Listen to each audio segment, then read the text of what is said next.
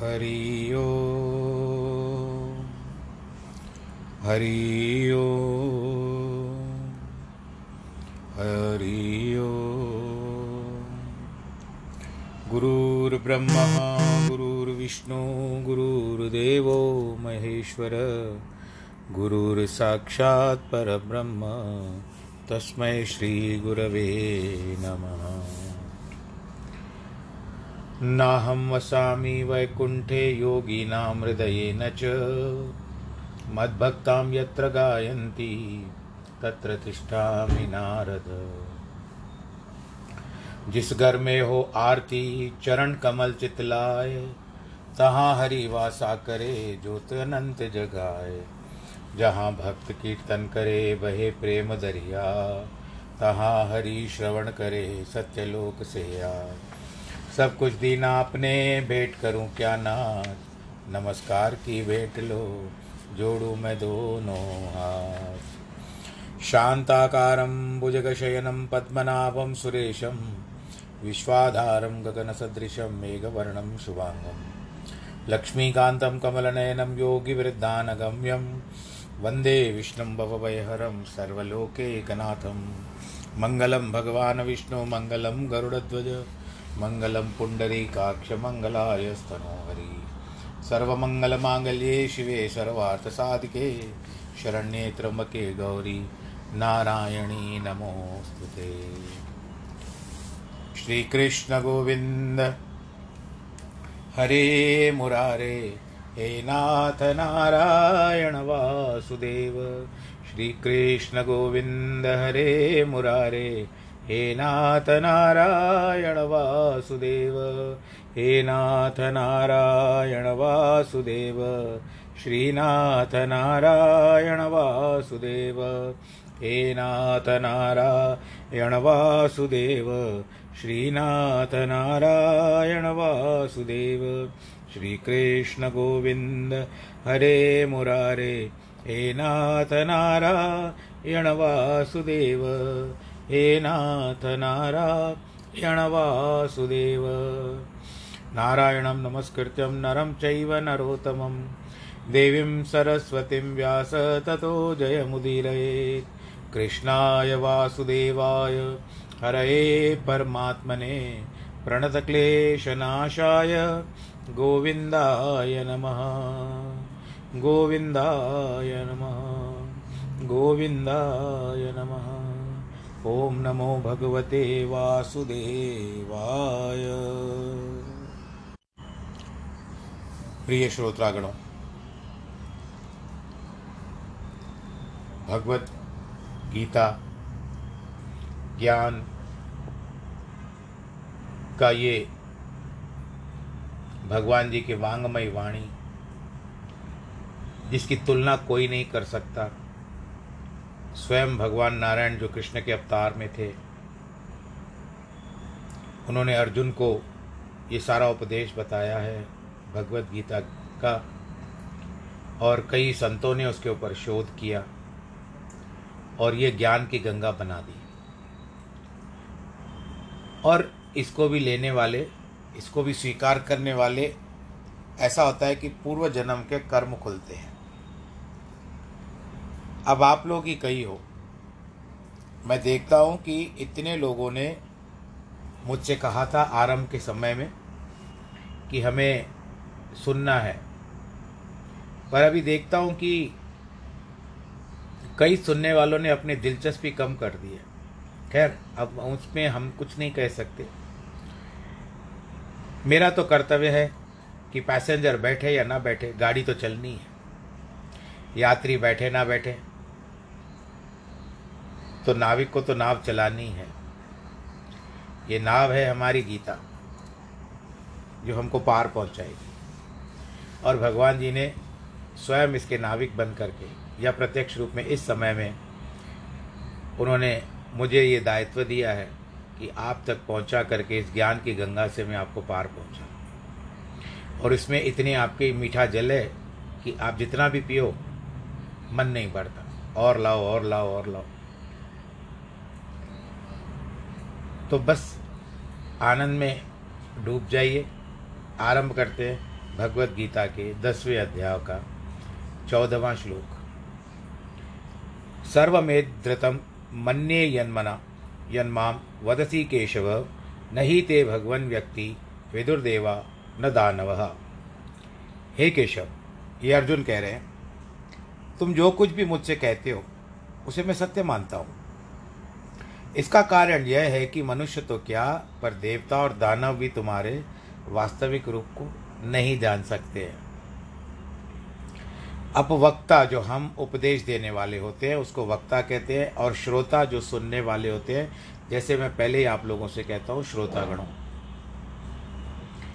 सुनने वाले का संपूर्ण विश्वास होता है, तभी श्रोता का कल्याण होता है। क्योंकि उन वचनों को धारण करने से ही फल मिलता है। यदि शिष्य में विश्वास का अभाव है तो गुरु चाहे कितना भी योग्य क्यों न हो, शिष्य को लाभ नहीं पहुँचा सकता। प्रारंभ में भगवान का उपदेश सुनने के पश्चात अर्जुन के मन में भी अनेक भ्रम और संशय थे और यह समझ रहा था कि ये सब मेरे मित्र, गुरुजन और पूज्य हैं। अतः उनसे युद्ध करने का रूप, मैं पाप नहीं, पाप का भागी नहीं बनूँगा। इसीलिए वह कायरता प्रदर्शन करने लगा था।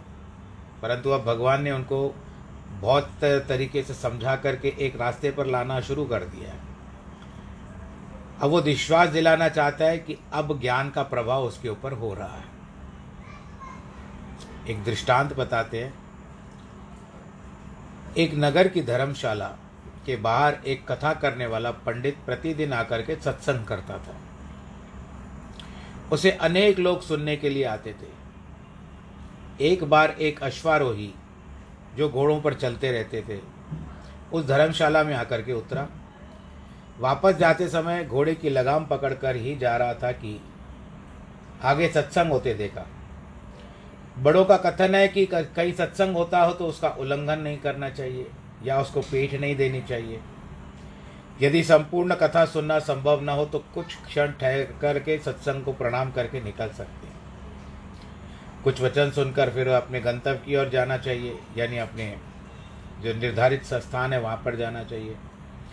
अथ वो घोड़े वाला जो था अश्वारोही वहाँ ठहर कर उसने कुछ वचन सुने। उस समय वैराग्य का प्रसंग चल रहा था।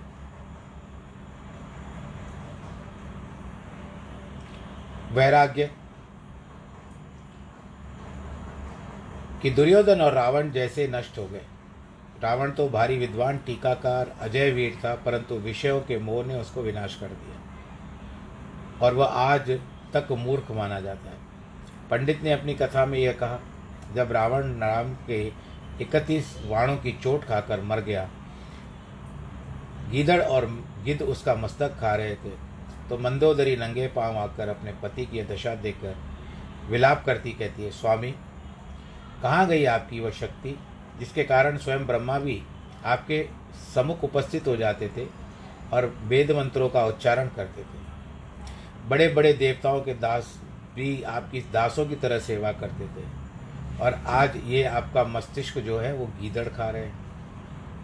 यह सब सुनकर यात्री तो चला गया, पर उस उपदेश के शब्दों ने उसके मन को छू लिया। उसके मन में वैराग्य जग गया। वह राम नाम जपने में लग गया। दो चार वर्ष बीत गए। किसी काम से फिर उसी नगर की धर्मशाला में आकर उतरा। देखा कि वही पंडित अब भी कथा कर रहा है। श्रोता भी वही है। उसने सोचा, मैंने दो चार शब्द सुने तो मेरे पर मन पर बहुत बड़ा प्रभाव पड़ गया। किंतु ये लोग कितने वर्षों से कथा सुन रहे हैं? पूछने पर कुछ लोगों ने बताया कि हम बीस वर्षों से कथा सुन रहे हैं। कुछ ने कहा पंद्रह वर्षों से। कुछ ने कहा दस, कुछ ने कहा पाँच। इस तरह से क्रम चलता रहा। पंडित से पूछा तो उसने बताया, मैं पच्चीस वर्षों से ये कथा कर रहा हूँ। कहने का तात्पर्य है कि अन्य श्रोताओं पर उन कथाओं का नाम प्रभाव मात्र पड़ा था, पर कुछ चंद क्षणों पर सुनने वाले को उपदेश का इतना प्रभाव पड़ा कि उसकी काया ही पलट गई। यह फल उसकी उन शिक्षाओं पर पूर्ण विश्वास करने के कारण हुआ, जिसके अभाव में उन पर चलना भी संभव नहीं है। बिना चले कल्याण होना असंभव है। एक मकोड़ा चिपक कर किसी को काटने लगता है, तब बहुत बल लगाने पर भी वह उसे छोड़ता नहीं, क्योंकि उसे तो एक प्रकार का रस, आनंद आ रहा होता है। अंत में उसे पूरी तरह से खींच करके बाहर कर दिया जाता है। तो प्राय दो भागों में विभक्त होकर के मर होता है, मर जाता है। विश्वास और प्रेम से ही रस की अनुभूति होती है, आनंद पैदा होता है। चकोर के चंद्रमा के दर्शन से इतना आनंद प्राप्त होता है कि उसे इतनी शीतलता की अनुभूति होती है उस समय वह जलते हुए भी अंगारों में भी खा लेता है और उसे कुछ नहीं होता। इसी प्रकार सच्चे भक्त नाम के सुख को पाकर संसार के बड़े से बड़े दुख को भी तुच्छ समझते हैं और थोड़ा भी घबराते नहीं हैं। दुख तो उल्टे सच्चे भक्तों को अभिमान को दूर करते हैं। अन्यथा उन्हें कदाचित यह अभिमान हो जाता है कि हम भक्ति करते हैं, तभी तो हमें सुख की सुख सुख प्राप्त होते हैं। वही जिज्ञासु ज्ञान की दिशा में और वही भक्त परमात्मा की दिशा में आगे बढ़ेगा, जिसे अर्जुन के समान अपने गुरु की शिक्षाओं पर पूर्ण विश्वास होगा। मात्र माथा टेकने से किसी का कल्याण नहीं हुआ है। भक्त प्रहलाद जो थे, भगवान विष्णु का उपासक था। भगवान ने सगुण नरसिंह रूप धारण कर लिया उसके लिए। और उसके पिता के अत्याचार से उसको बचाया। वही प्रहलाद माया के वशीभूत होकर कुछ समय के पश्चात विष्णु से वैर रखने लगा कि उसने मेरे पिता की हत्या की है। अतः मैं उसका प्रतिशोध लूँगा। भक्तिपूर्ण तथापि माया के हावी होने से वह चला राक्षसों की सेना लाकर विष्णु से युद्ध करने। भगवान ने उस अवस्था में भी उसको ऊपर दया करके उसे बचाया। मार्ग में एक, बीच में भगवान ने एक काट की लाठी रख दी, जिसका कोई तिल भर भी अपने स्थान से न हिला पाया। लाठी भी बड़ी सुंदर थी। प्रहलाद चाहता तो उसे प्राप्त हो जाए, पर वह स्वयं उसको उठा न सका। तब उस समय आकाशवाणी हुई, हे प्रहलाद, ये लाठी मैंने ही रखी है। उसे तू और तेरा सेना उठाना तो दूर हिला भी नहीं सकोगे। सो तू क्या मुझे युद्ध करेगा? अब उसके अंतकरण में ज्ञान का उदय हुआ। कहते, अरे, भगवान की एक लाठी तो उठा नहीं सकता और चला है भगवान से युद्ध करने। उसका अज्ञान मिट गया। वह अपने आप को धिक्कारने लगा। अंगद भी श्री रामचंद्र के पूर्ण भक्त थे। रावण के साथ युद्ध के प्राणपन में भी जुट गया था। पर वह जब अयोध्या में भगवान के साथ आया तो विदाई लेते समय भगवान की माया का उस पर ऐसा प्रभाव पड़ा कि वह सोचने लगा, इस दशरथ के पुत्र राम ने मेरे पिता बाली का वध कर दिया। मैं क्यों न इसका प्रतिशोध लूँ? भगवान तो सर्वज्ञ और अंतर्यामी है। अतः उसके अंतकरण में माया के आवरण को हटाकर कुछ और अधिक अनुचित करने से बचा लिया। अर्थात भगवान के वास्तविक स्वरूप की शक्ति का कोई विरला ही जान सकता है। परमात्मा की माया सभी को भ्रम में डाल देती है और उस माया से अपने भक्तों को बचाने वाला भगवान ही है। ज्ञान के दो प्रकार होते हैं, एक सामान्य ज्ञान और दूसरा विशेष ज्ञान होते हैं। संतों की संगति से सत्संग करने से या धार्मिक पुस्तकों के पठन से निश्चय होता है कि वास्तव में परमात्मा है। वह सामान्य ज्ञान है। जिनको यह ज्ञान निश्चय करके साथ हो जाता है, वो धन्य हो जाते हैं। वेद कहते हैं कि जिसको यह निश्चय है कि ब्रह्म सत्व स्वरूप, ज्ञानमय, आनंद स्वरूप और अनंत है, जो भी कर्म हम करते हैं, उनका वह साक्षी और फल देने वाला है। वह कदापि पाप कर्म नहीं करेगा। और यदि कहीं कर भी बैठा तो भविष्य के लिए अत्यंत सावधान रहेगा। जब गुरु की कृपा और अभ्यास से यह अनुभव होता है कि ब्रह्म तो स्वयं मैं हूँ तो वह विज्ञान को विशेष ज्ञान कहते हैं। विज्ञान को अप्रोक्ष और सामान्य ज्ञान को परोक्ष ज्ञान कहते हैं। जन्म मरण से निवृत्त होकर मात्र विज्ञान से ही मिलेगी, क्योंकि अभ्यास करने से उसके अंतकरण में पूर्ण प्रकाश होगा। आज जो इतने बड़े साइंटिस्ट थे अन्वेषक थे उन्होंने क्या किया? अभ्यास किया उन वस्तुओं के ऊपर जिसके कारण आज ये सारी हम लोग सामग्री लेकर के बैठे हैं। आप तक मेरी ध्वनि पहुँच रही है और प्रकाश में बैठे हुए हैं। वायु प्रवाह प्र, जो वायु का पंखा होता है वो बन गया। विद्युत गति आ गई। तो इस तरह से ये सारे कार्य हुए हैं। ये सब भगवान की कृपा से ही प्राप्त होता है। भ्रांति में आकर जो लोग कहते हैं कि जो कर्म हम छिपा कर करते हैं, उसका कोई फल नहीं मिलेगा, वो भारी भूल करते हैं। कितनी भी गहराई में जाकर के कर्म करो, पाप करो, अथवा पुण्य भी करो, आप उस तक आपके कर्मों में आ जाता है। बुरे या अच्छे कर्म कितने भी छिपा कर क्यों न किए जाए तो भी अंत में उसका अंत फल पूरा मिलता है। अंतर्यामी प्रभु सभी कर्मों का फल देने वाले हैं। वे कुकर्म संसार के लोगों से सदा छिपे नहीं रहते। पूर्ण भगत की मजली माँ पूर्ण पर, पूरन पर मुग्ध हो गई थी। परंतु जब अपने धर्म पर अडिग रहा तो उस पर झूठा आरोप लगाकर माँ ने उसे मरवाने की आज्ञा करवा दी। परंतु एक महात्मा ने उसकी रक्षा कर ली। अंत में महायोगी बनकर आया। सच्चाई प्रकट हुई तो उसकी मजली माँ ने अपना अपराध स्वीकार किया। महाभारत में भी आया है।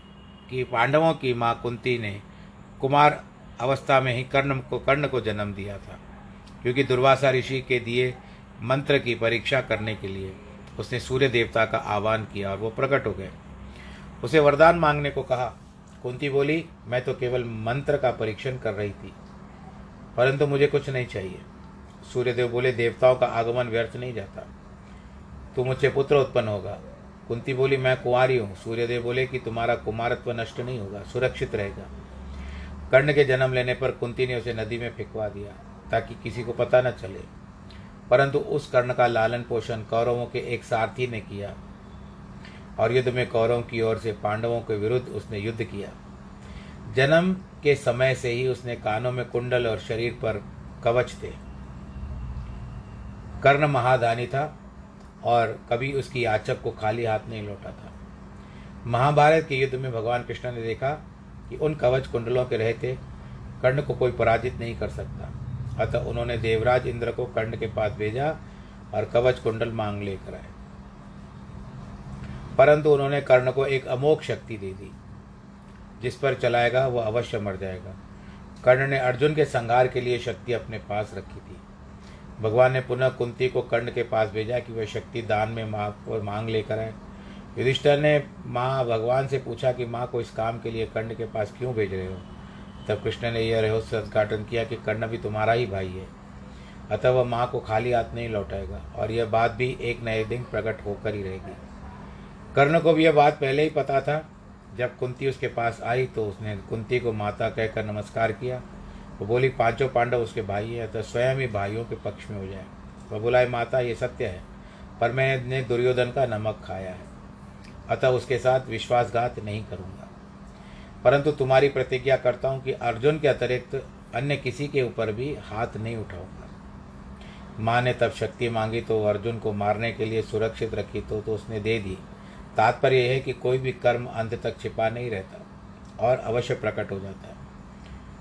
परंतु कहा, बताया गया है महाभारत में कि वो शक्ति उन्होंने भीमसेन के पुत्र घटोत्कच के ऊपर प्रयोग किया था। सामान्य ज्ञान से मनुष्य पाप करने से करने से बच जाता है, पर विशेष ज्ञान से केवल पापों से मुक्ति देता है। जन्म मरण के चक्कर से भी अपने आप को बचा लेता है। स्वयं मे वात्मान आत्मान वैथम च पुरुषोत्तम, भूत भावन भूतेषु देव देव जगतपते। हे भगवान पुरुषोत्तम तुम स्वयं अपने आप को जानते हो। तुम ही सभी को उत्पन्न करने वाले हो। सभी प्राणियों के स्वामी हो। भूतेश, इसीलिए देवों के देव संपूर्ण जगत के पति हो। अर्जुन भगवान से पूर्ण विश्वास के साथ चाहता है कि तुम्हारा भेद कोई नहीं जानता। तुम स्वयं अपना भेद जानते हो। जैसे सागर की महिमा को सागर ही जानता है।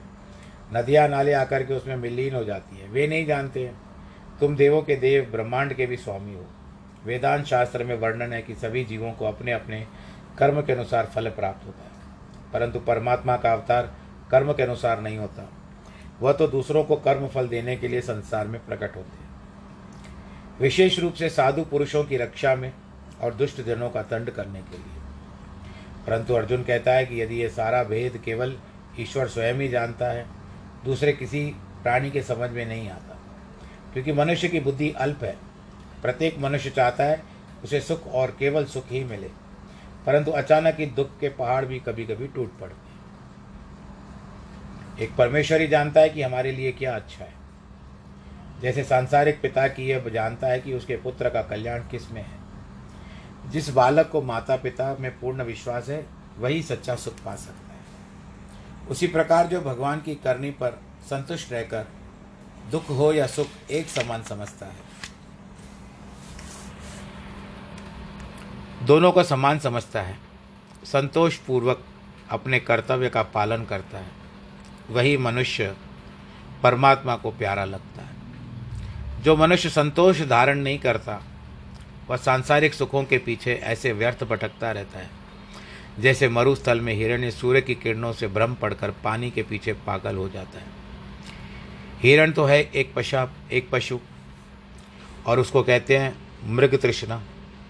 परंतु मनुष्य भी जानबूझकर उसी के समान संसार में विषय, भोग और मिथ्या के सुखों के पीछे पागल, पागलों के समान दौड़ता है। किंतु मृग तृष्णा के समान उसकी सुखों की प्यास कभी नहीं बुझती। नामदेव एक रंग रंगरेज था, कपड़े रंगता था।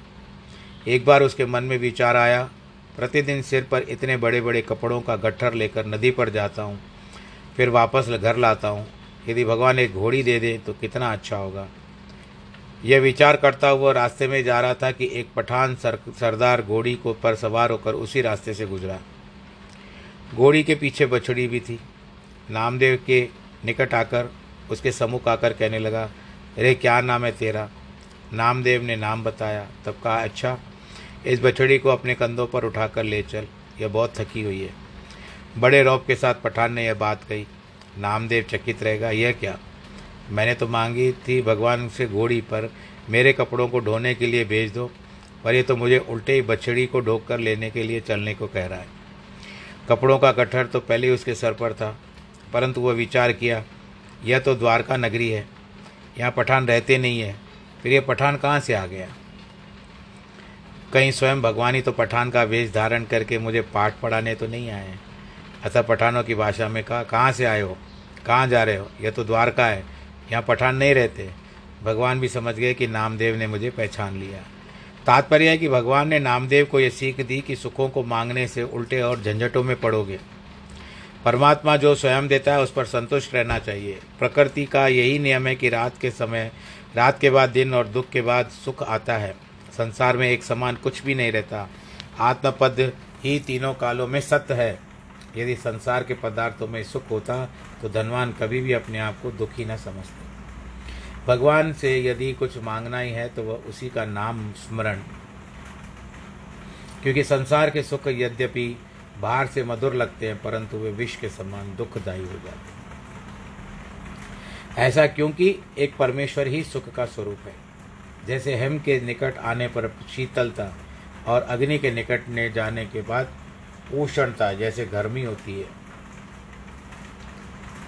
वैसे परमात्मा से युक्त आनंद और प्रकाश का अनुभव होता है। प्रारब्ध के अनुसार सुख दुख जो भाग्य में है, वो तो आपके समक्ष अवश्य ही आएँगे न दुखों में व्याकुल होना चाहिए, न सुखों में लिप्त होना चाहिए। मृग तृष्णा के समान सुखों को कामना के रखते ही शांति और सुख है। अर्जुन भगवान की स्तुति कर ज्ञान के लिए अपनी योग्यता प्रदर्शित कर रहे हैं। आगे वो और अधिक कहते हैं, आगे वो अधिक कहते हैं,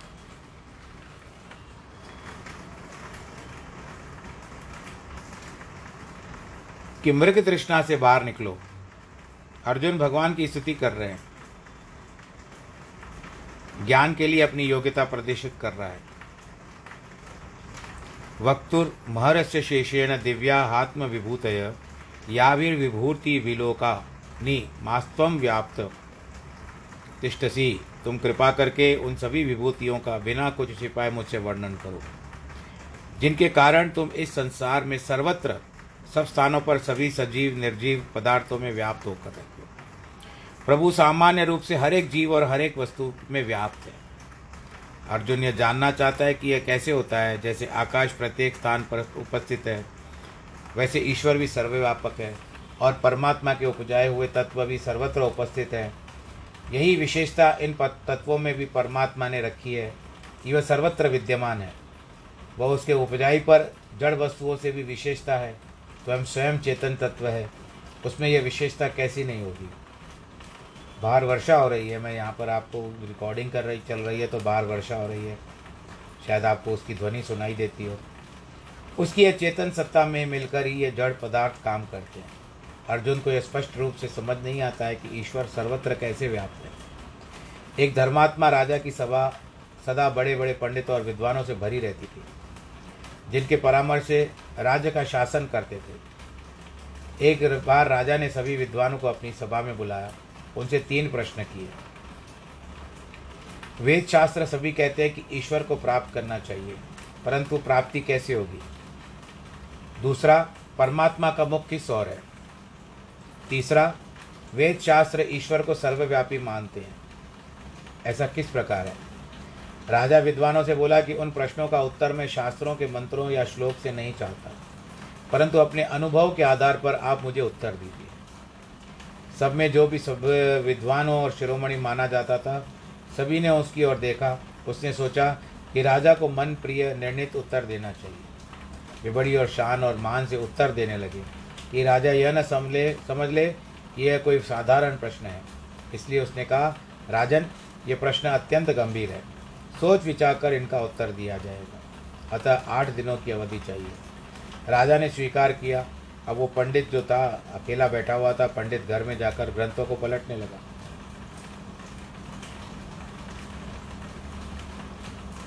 उसका पुत्र सुखदेव के समान पूर्ण ब्रह्मनिष्ठ संत था। उसने पिता से पूछा, पिताजी, ये सभी शास्त्र तो आपने पहले भी बहुत बार पढ़ चुके फिर उनका पाठ क्यों कर रहे हो? पंडित ने पुत्र को बताया कि राजा ने तीन प्रश्न किए हैं, जिनका उत्तर अनुभवों के आधार पर मांगा है। इसलिए पुनः शास्त्र देख रहा हूँ। पुत्र ने कहा, पिताजी, वे तो शास्त्रों में प्राप्त नहीं होगी। वह शक्ति तो योग साधना से युक्त सदगुरु को ही प्राप्त हो सकती है। इसी दास की आज्ञा दीजिए कि चलकर मैं राजा को उत्तर दूँ। पंडित जानता था कि उसका पुत्र संत महात्माओं की संगति से बहुत सारे अनुभव को प्राप्त कर चुका है। सप्ताह शेष होने पर पंडित अपने पुत्र को लेकर सभा में उपस्थित हुआ। सभी बैठे हुए लोगों ने पुत्र को सिर झुकाकर अभिमान अभिवादन किया। क्योंकि वह उस समय अनुभवी महात्मा प्रतीत हो रहा था। मुखमंडल पर बहुत तेज व्याप्त था। उसका बहुत सुंदर हुआ, आदर हुआ। राजा ने सिंहासन पर उसको समीप बिठाया। राजा ने प्रश्न किया, दयालु, बताइए कि परमात्मा की प्राप्ति कैसे होगी? उस युवा महात्मा ने कहा, राजन, प्रश्न तो ठीक है, परंतु मैं आया हूँ गर्म वातावरण से। मेरा गला गया है सूख। एक गिलास दूध मंगवा करके दीजिए। दूध पीकर उत्तर दूँगा। दूध का गिलास आया महात्मा उसे हाथ देकर उसके भीतर देख रहा था। कभी ऊपर, कभी नीचे, इस प्रकार बीस मिनट बीत गए। राजा बोला, स्वामी, दूध पी लीजिए, लोग प्रतीक्षा में बैठे हैं। अंत में आधा घंटा बीत गया। उस ब्रह्मपुत्र ने कहा, मैं किसी विशेष अभिप्राय से इस दूध को देख रहा हूँ। कहते हैं कि दूध से मक्खन निकलता है। वर तो इसमें दिखाई नहीं देता है। कहाँ है राजा?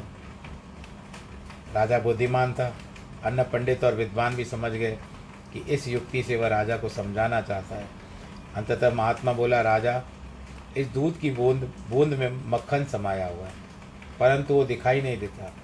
साधना और युक्ति से यह अवश्य प्राप्त होगा। इसी प्रकार परमात्मा स्वयं व्यापक है, किंतु साधनाओं से ही प्राप्त होता है। अर्जुन ने भी वही प्रश्न उस श्लोक में कहा है कि तुम सर्वव्यापक कैसे हो? राजा ने महात्मा से बाद में पूछा, अब यह बताइए कि परमात्मा का मुख किस और है? महात्मा बोले, एक मशाल मंगाइए। मंगाई गई मशाल। महात्मा ने उसे जलाया। चारों ओर प्रकाश फैल गया।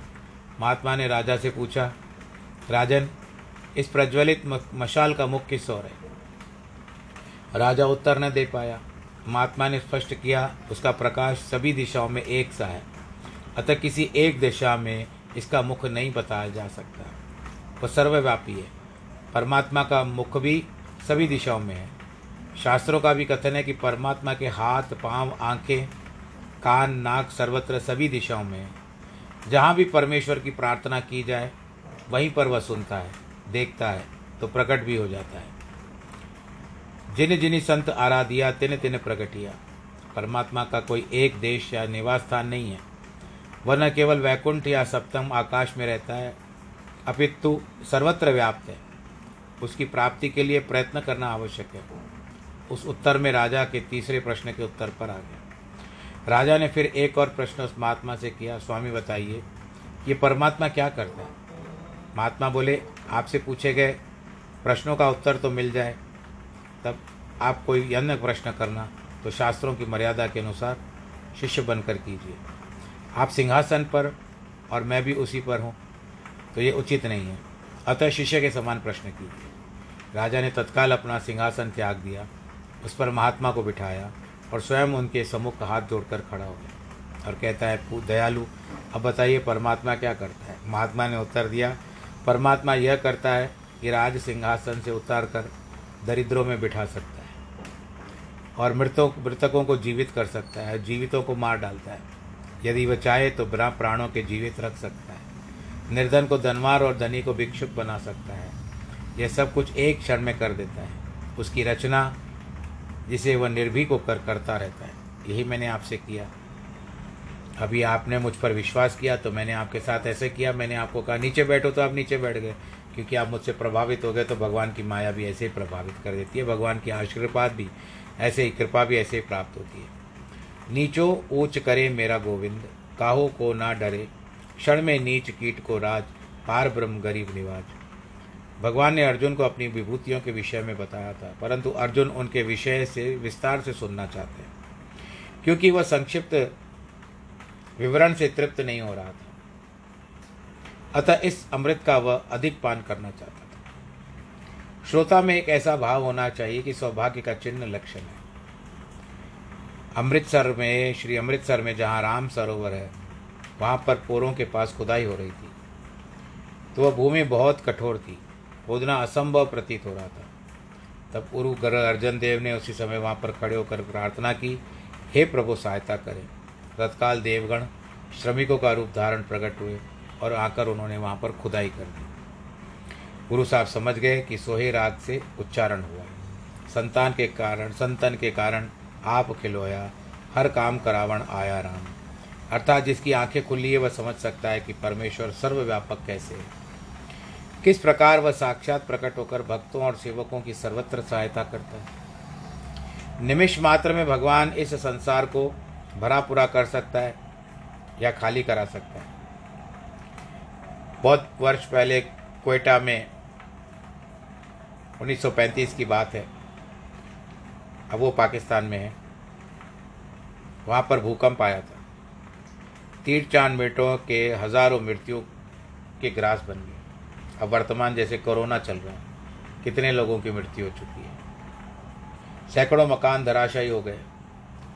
उसी रात पर, वहीं पर शाच नाच गान हो रहा था। कहीं पर कोई क्या कर रहा था? संत महात्मा समाधि स्थिति, कहीं पर पूजा पाठ चल रही थी, परंतु निमिष मात्र में मानो सर्वत्र प्रलय आ गई। एक क्षण के भीतर में क्या हो गया? कोई नहीं जानता। भक्तबाल में परमात्मा के सर्वव्यापक होने से, भक्तों के सम्मुख प्रकट होने से, एवं सहायता करने से अनेक उदाहरण दिए गए हैं। वह न केवल सहायता ही करते हैं, अपितु अपने प्रियजनों की सेवा चाकरी भी करता है, और उनकी ओर से किसी काम भी करता है। पेशावर ज़िले में संत करम सिंह जो एक सैनिक था, उसकी ओर से भगवान ने आकर उसके पास चाकरी भी की। संतों की संगत में भजन कीर्तन में इतना आत्मविस्मृत हो गया कि काम पर जाने का ध्यान ही नहीं रहा। कबीर भक्त की ओर से भगवान ने उनके नाम से कबीर का रूप धारण करके, लक्ष्मी से लोही का रूप धारण करवा कर एक भारी यज्ञ करवा दिया और उसकी महिमा बढ़ा दी। यद्यपि कुछ शत्रुओं ने कबीर को बदनाम करने के लिए हज़ारों पचराएँ भेजी थी कि मैं यज्ञ कर रहा हूँ, सब लोग आ जाइए। कथम विद्यामहम योगी तथा सदपरिचिंतयन केशु केशु ज भावेशु चिन्योसी भगवन मयो हे योगीश्वर, कृष्ण मुझे बताओ, सदा तुम्हारा चिंतन करते हुए मैं कैसे तुम्हें पहचानूं? हे भगवान किन किन पदार्थों से मैं तुम्हारा ध्यान करूँ? जब भगवान कृष्ण को ज्ञान रूपी महाउत्तम पदार्थ दान कर रहे हैं, जिनके आगे हीरे जवाहरत आभूषण, मोती, स्पर्शमणि भी तुच्छ लगती है तो अब अर्जुन क्यों ना भगवान की स्तुति कर अपनी पात्रता का प्रदर्शन करे? उस दान को सफल बनाए। वह अपने ध्यान को और भी दृढ़ करने के लिए प्रार्थना करता है क्योंकि प्रभु तो प्रत्येक वस्तु चाहे वह जड़ हो अथवा चेतन सब में व्याप्त है। तो फिर वह किस वस्तु से अपना ध्यान केंद्रित करे? कहाँ तक समाधि को दृढ़ बनाए? एक मार्ग है गुरु मंत्र का। जाप करना चाहिए दूसरा ब्रह्मकार वृत्ति धारण करनी चाहिए सोते जागते खाते पीते प्रत्येक काम सदा ब्रह्म चिंतन करना चाहिए। अब गणिका ने एक, को एक तोते से प्राप्त हुई गति। संत ने उसको दिया। राम राम कहता था, वो आखिरी वैसे ही हुआ। अजामिल को भी, नारायण नारायण के मुक्ति मिल को गई तो इस तरह से नाम में ऐसी शक्ति है कि भाव में दुर्भाव भी जपा, दुर्भाव के कैसे भी जपा जाए, वो फल मिलता ही है। आप बीज कैसे भी डालो, पर पौधा सही निकलता है। प्रसन्नता से बोया बोया जाया तो बहुत ही फल देगा। स्पर्श मणि जिसको पारस कहते हैं, कसाई की छुरी पर स्पर्श करा जाएगा या कुलाड़ी को भी रख देंगे तो वो उसको सोना को बना करके छोड़ेगा। उसी प्रकार प्रभु का नाम मोह के कारण जपा जाए तो निर्मय होकर भी उद्धार होगा। उद्धार होगा। मीराबाई ने कृष्ण को पति में रूप, पति के रूप में देखा। उसी के प्रेम में दीवानी हो गई और भक्ति उपासना के द्वारा परम पद को प्राप्त हुई। भक्त कबीर और गुरु नानक भी पूर्ण ज्ञानी थे। उनकी उपासना ज्ञानमय थी। स्वामी रामानंद सब भक्त कबीर गुरु मूर्ति उपासक थे। मन से इष्ट देव का पूजन करते थे। कहते, रामा, की तात्पर्य है कि सभी अलग अलग मार्ग और भाव हैं। अर्जुन पूछता है कि वह किस प्रकार चिंतन करे, ध्यान करे। वह चाहता है कि संसार के हर एक पदार्थ में उसे कृष्ण भगवान का ही दर्शन हो। अर्जुन की भावना अत्यंत उच्च कोटि की थी। क्योंकि उपदेश करने वाला भी उतना ही अच्छा था, उच्च था। और उनके सामने तो सब तुच्छ है। उसके जैसा न कभी उसे कभी सुना हुआ था, न भविष्य में होगा। अपना ध्यान इसी ओर लगाया जाएगा, उसी की ओर वृत्ति दृढ़ होगी। वृत्ति को लगाए बिना नेत्र देख कर भी नहीं देख सकते हैं। जब तक आपकी वृत्ति नहीं लगेगी कान सुनकर भी नहीं सुनना चाह, जब अगर आपका मन ना हो ना तो आप देखने के बाद भी नहीं देख पाओगे, सुनने के पश्चात भी नहीं सुन पाओगे, क्योंकि आपकी वृत्ति नहीं है, आपकी तो वृत्ति कहीं आवृत्ति में घूम रही है।